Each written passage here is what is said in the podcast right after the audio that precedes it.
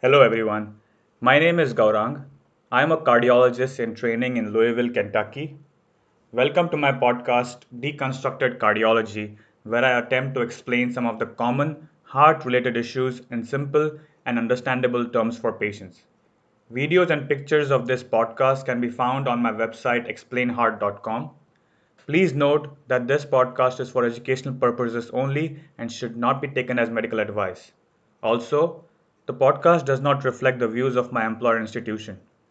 In today's podcast, we will talk about heart attack and why it happens. Usually, there are three main arteries that are entrusted with the responsibility of providing blood supply to the entire real estate of the heart. In some predisposed patients, cholesterol plaques may develop within the walls of the arteries. You can read about what causes these cholesterol plaques and what are the predisposing risk factors on my website explainheart.com. This plaque that forms on the walls of the arteries progressively narrows the artery and the blood supply gets slower. This may progress over time, reducing the blood supply.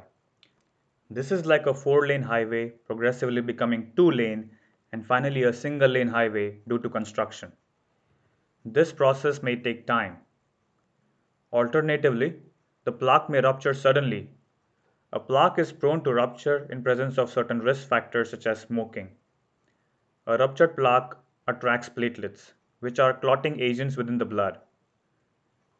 These platelets aggregate and form a blood clot which may rapidly obstruct the blood supply. This may happen within few seconds to minutes and result in a heart attack. This is like a four lane highway getting totally blocked by a sudden car pileup. An early visit to the emergency room is very important because in heart attack, the heart muscle starts dying if the blood supply does not start soon. The most common way of opening the obstruction is through ballooning the obstruction with or without stent placement.